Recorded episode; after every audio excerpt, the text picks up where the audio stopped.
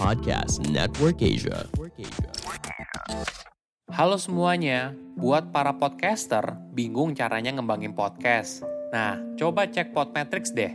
Jadi, Podmetrics adalah platform yang bisa membantu kamu mulai dari ngeliat performa podcast kamu, nentuin berapa harga red cardnya, hingga monetisasi konten dengan merek yang cocok. Bukan cuma itu, Podmetrics juga bisa membantu kamu untuk mendapatkan inspirasi dalam buat iklan dari contoh yang sudah ada. Yang paling terbaru, Podmetrics juga punya fitur Pod Earnings dengan berbagai metode pembayaran. Jadi, memudahkan banget untuk mendapatkan penghasilan dari Podmetrics. Tunggu apa lagi? Yuk daftar Podmetrics, masukkan kode referralnya melalui link yang ada di deskripsi ya. Tidak ada ide hebat di awal. Ide hebat hanya muncul ketika dirawat dengan baik.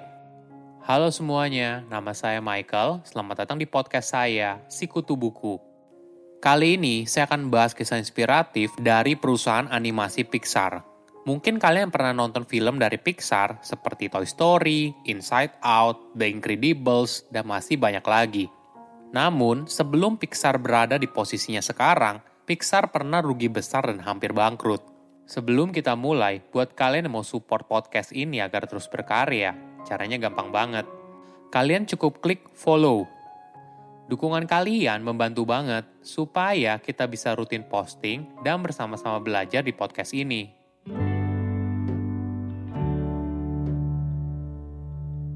Jika kita bicara soal Pixar, maka kita akan membahas tiga orang yang memiliki andil besar dalam perkembangannya. Tiga orang ini punya peran yang berbeda, mulai dari seorang ilmuwan, seorang seniman, dan yang terakhir, seorang pengusaha. Kita akan memulai kisah Pixar dari sudut pandang seorang ilmuwan. Pixar didirikan pada tahun 1970-an di New York Institute of Technology yang awalnya berisi ilmuwan komputer termasuk Ed Catmull. Pada tahun 1979, Pixar dibeli oleh Lucasfilm sebagai graphics group, bagian dari divisi komputer Lucasfilm. Sebagai informasi, Ed dibesarkan dengan film animasi dan film lama Disney merupakan bagian indah dari masa kecilnya. Kecintaan pada film animasi membuat Ed awalnya ingin menjadi animator. Namun, dia berhenti karena merasa tidak cukup baik dan mengejar karir di bidang sains. Ed dan timnya berhasil mengembangkan Pixar Image Computer, sebuah komputer dengan teknologi tinggi yang jauh daripada standar industri pada masa itu. Sepanjang karirnya, Ed merupakan ilmuwan yang brilian. Salah satu penemuannya yaitu grafis 3D yang kita kenal sekarang. Dalam perjalanan karir, Ed bertemu dengan John Lasseter yang baru saja dipecat dari Disney. Dia merupakan seorang seniman. Di masa depan, John merupakan sutradara pemenang penghargaan akademi atas beberapa film terbaik Pixar termasuk Toy Story. Tetapi pada waktu itu, dia hanya seorang animator biasa. Saat bekerja di Disney, John melihat adanya animasi yang dibuat oleh komputer. Hal ini langsung menarik perhatian John dan dia jatuh cinta dengan teknologi tersebut. Namun idenya untuk membuat film animasi menggunakan komputer ditolak mentah-mentah oleh Disney. Tidak lama kemudian, dia lalu dipecat. Dari Disney, John lalu pindah ke Lucasfilm. Di sana, John dan Ed bertemu. Mereka berdua punya mimpi untuk membuat film animasi dengan komputer. Namun pada tahun 1983, mimpi mereka masih jauh dari kenyataan. Pemilik Lucasfilm pada masa itu tidak tertarik atas ide dari Ed karena biayanya sangat besar. Barulah pada tahun 1986, Lucasfilm berencana untuk merampingkan perusahaannya. Divisi komputer yang dipimpin oleh Ed kemudian dijual kepada Steve Jobs seharga 5 juta dolar dan tambahan 5 juta dolar sisanya untuk operasional perusahaan.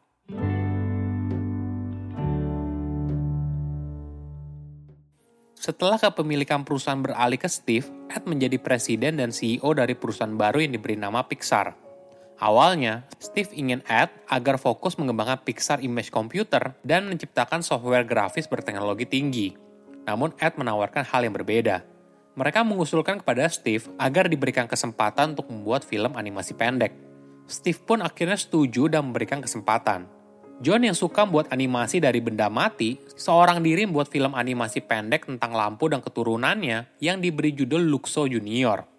Pada tahun 1986, Luxo Junior berhasil mendapatkan penghargaan Best Animated Short Film dari nominasi Academy Award. Menariknya lagi, Luxo Junior merupakan film animasi komputer pertama yang mendapatkan penghargaan tersebut. Di kemudian hari, kita akan melihat Luxo Junior menjadi maskot dari Pixar. Terlepas dari potensi besarnya, keuangan Pixar berada dalam kondisi yang penuh tantangan. Produk hardware yang dijual oleh Pixar terlalu mahal sehingga sulit untuk dijual di pasar. Steve Jobs kehilangan sekitar 1 juta dolar setiap tahun selama lima tahun di tengah situasi yang sulit, tim Pixar tidak kehilangan semangat. Mereka masih memproduksi film animasi pendek. Film ketiga mereka yang berjudul Tintoy bercerita tentang kisah mainan yang coba melarikan diri dari bayi yang menakutkan. Film ini ternyata memenangkan Academy Award pada tahun 1988. Kesuksesan Tintoy membuat Disney mulai melirik Pixar. Mereka pun berusaha untuk membujuk John untuk kembali ke Disney. Namun John menolak walaupun Pixar saat itu sedang berada di ambang kebangkrutan. John memilih untuk tetap bersama Pixar dan masih bermimpi untuk membuat film animasi komputer pertama. Tentu saja Pixar tidak bisa sendirian. Pixar butuh Disney yang merupakan studio animasi dengan dukungan keuangan yang kuat. Hingga akhirnya, Pixar dan Disney menandatangani kerjasama untuk pembuatan film animasi yaitu Toy Story yang mengubah sejarah film animasi di dunia.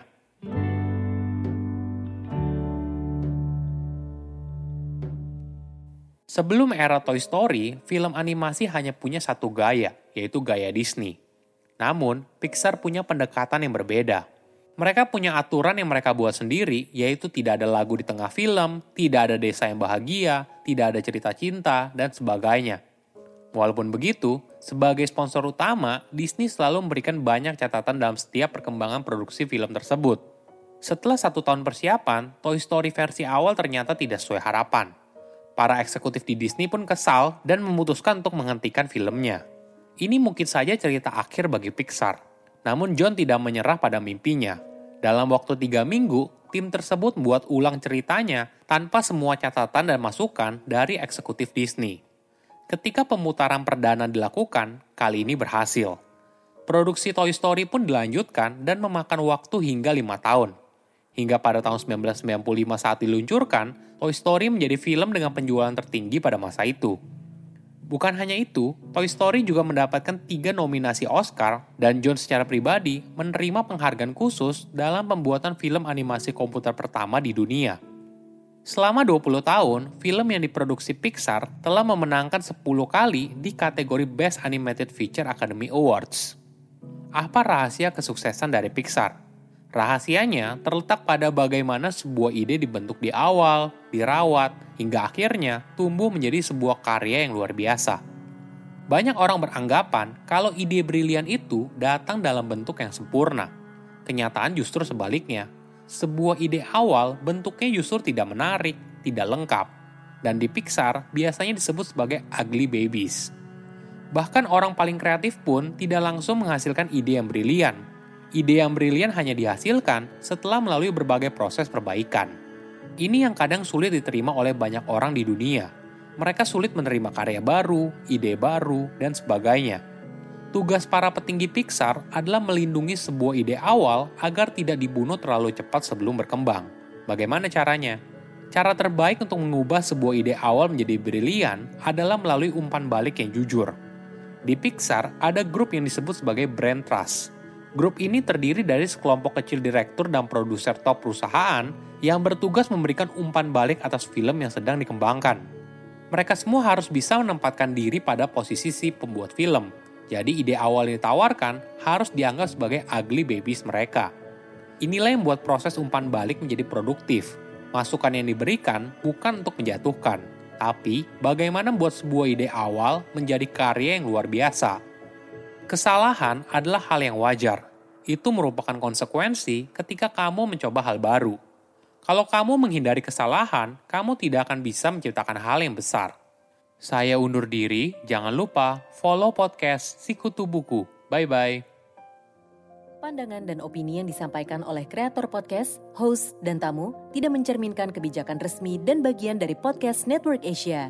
Setiap konten yang disampaikan mereka di dalam podcast adalah opini mereka sendiri dan tidak bermaksud untuk merugikan agama, grup etnik, perkumpulan, organisasi, perusahaan, perorangan, atau siapa pun dan apa pun.